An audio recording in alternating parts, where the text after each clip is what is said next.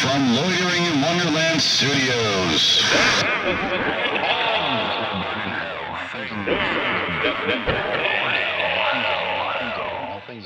With Phoenix West. Hello, citizens. Welcome to Things That Will Burn in Hell. I'm Phoenix West. I'm that guy in that picture you saw from the intro where it scared the shit out of you because it was aggressively loud. That was me. Anyway, today's episode is probably going to get a lot of backlash because he's regarded as like this fucking like superhero of writing. He's good. He's a good writer. He also rips himself off every fucking two two hours, and he, he just like keeps doing the same exact shit over and over and over and over. And uh, everything good, everything that he's done that was good was not his. It was used by someone else and made into good, like Shawshank Redemption. Uh, I read the short story, didn't like it. Pretty terrible. It's very poo centric. A lot of poo, poo related humor. Like he crawled through a river of shit and came out clean on the other side. A little quote from the movie. In the book, it's like he had brown, like brown leather shoes, colored poo all over his skin. It's smeared with the pooey pooness that only poo could do over your poo skin. And it's like, good God, dude. And like really graphic detail of how Andy Dufresne kept money up his asshole and kept it there for years. And he would pay for stuff with it. I'm like, I don't need to hear this. Why are you going in so much detail about his goddamn ass, you sexual weirdo? Stephen King is a sexual weirdo. He is a creepy, creepy fuck. Uh, go back to it and, and read all about that teenage gangbang. I don't think they're teenagers. I think they're 11 having a fucking gangbang in a sewer. What the fuck's wrong with you, Stephen King? Anyway, let's just get into it because I'm, I'm real excited now. Things That Will Burn in Hell, number 66 Stephen King Novels and Movies. The House That Unoriginality Built, aka Captain Unoriginal. Granted, he was original at first, but has since become a sort of one man recycle factory. He operates with what seems to be an out of a hat process, meaning he fills out information about the storylines of his novels and puts them back into a hat. Then, when he needs to have an occupation for his character, he draws out of the occupation hat. However, this certain hat contains only two pieces of paper. One is prison guard, and the other is writer. Want proof? Of course, I'm obviously I'm ahead of you on this one. Rita Hayworth in The Shawshank Redemption, a story about prisoners and prison guards learning to deal with institutionalization. The Green Mile, a story about prison guards who encounter a prisoner who has magical powers. Trucks, trucks have magical powers and start to attack people. Christine, a car has magical powers and starts to attack people. It, a story about a shape shifting fear with magical powers that kills people, one of which is now a writer. The Shining, a story about a haunted hotel being watched over the winter by a writer. The writer's son also has magical powers. Firestarter, a little girl has magical powers of starting fires with her mind. The Stand, a virus is released, killing most of the world's population. It's classic good versus evil after this. Oh, yeah, both sides have magical powers. Thinner, a fat man is given a pie by a gypsy with magical powers. He quickly loses weight, hence the title. Salem's Lot, a story about a writer caught up with vampires.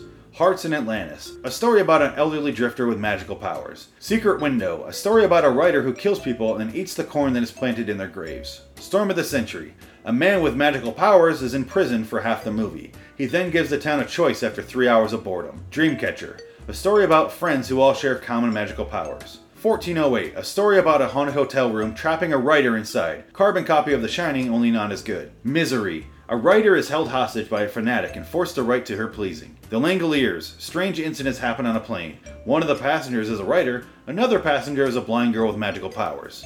The Dark Half, a writer has to kill off his pseudonym. Pet Sematary, a graveyard with magical powers, returns people and animals back from the dead. Carrie, a teenage girl is harassed and shows off her magical powers.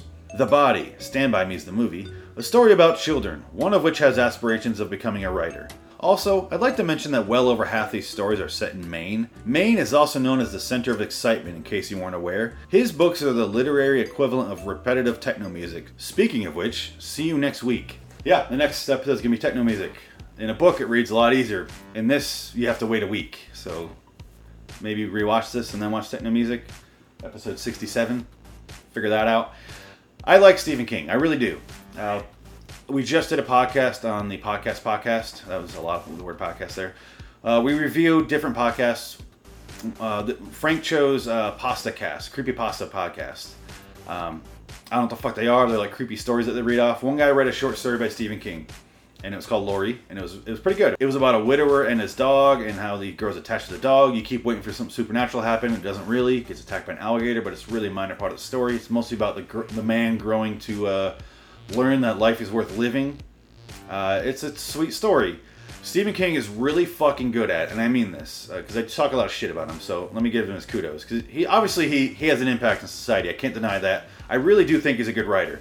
He's really fucking good at like inner monologue for characters and like the way he describes the characters and, and, everything dealing with the characters is fucking incredible. He's really good at creating a tone. Uh, not that I'm always interested, but if I were interested in that sort of shit, I think I would really enjoy that part of it. Uh, for the most part, I don't. The cons of Stephen King way too much attention to detail uh, for things that don't apply to anything. Like, I don't need you to describe a throw pillow and exactly what color it was for 45 pages. I don't need that.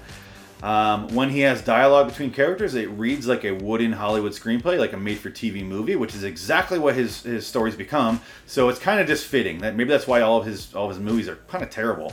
Really, most Stephen King movies are like made-for-TV ones and like miniseries. They're not very good. They're pretty fucking terrible. He has those standouts, those exceptions, mostly when Frank Darabont's involved, because Frank Darabont's a fucking genius and can do no wrong. He turns Stephen King's books into like these great movies. I do like Thinner.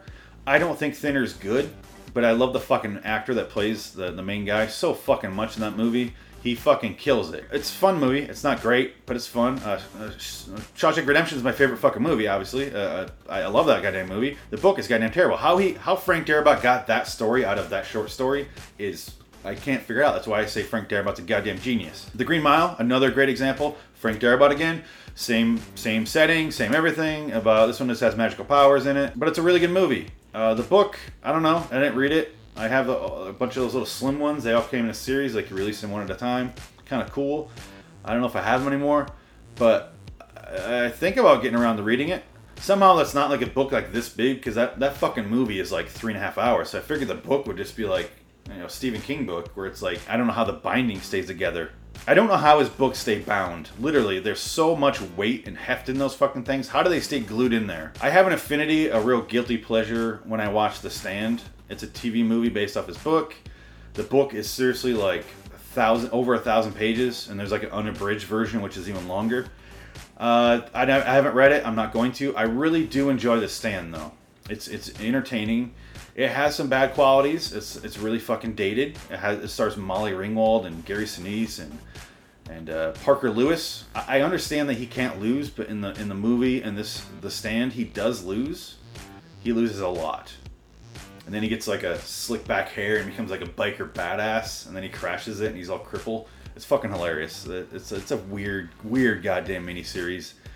I used to rent it all the time in VHS tapes, and it would come in like four a four pack, and you have to carry the whole fucking thing. I really do love that movie for some reason.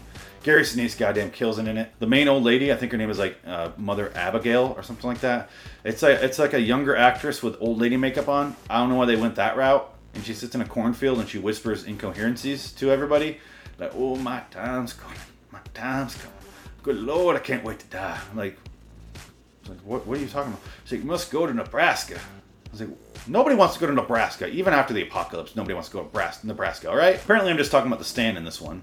But Stephen King is grossly overrated. He needs to slow the fuck down. Like, how do you put out that many books in that short amount of time? Every bookstore has a section there where it's like the new releases, and it's basically Stephen King has a spot, and it might, as well be like engraved with his name.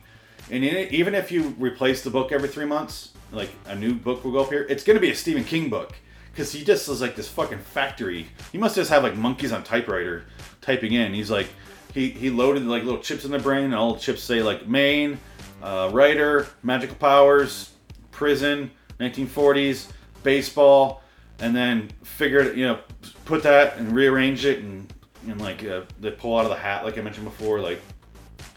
And then he has magical powers about playing baseball in Maine because it's the, the, the epicenter of baseball is Maine. Stop writing about Maine. Nobody gives a shit. Nobody gives a shit about Maine, dude. Nobody cares. I don't care. Fuck Castle Rock. Fuck you. With that being said, uh, Steven, thank you for watching. I appreciate it. I really am a fan, though. I'm just. I think you know. I think you know that you recycle from yourself too much. You're, you're kind of like Woody Allen. You and Woody Allen have always been tied together in my mind. Um, uh, a, you're both sexual weirdos.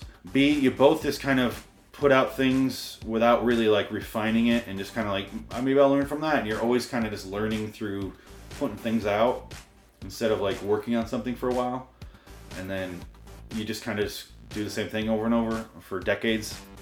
in just in repetition, and that's it. And you need to grow. You need to grow. Please grow.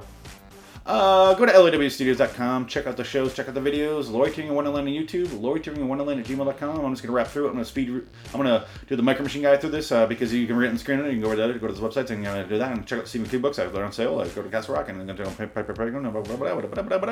Until next time, in the meantime, I'm Phoenix West.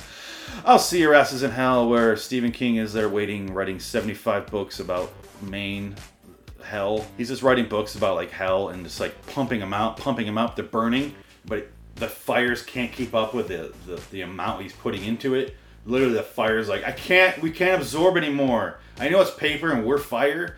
We can't keep up with it, dude. You have to slow the fuck down. Like you're gonna, you're gonna.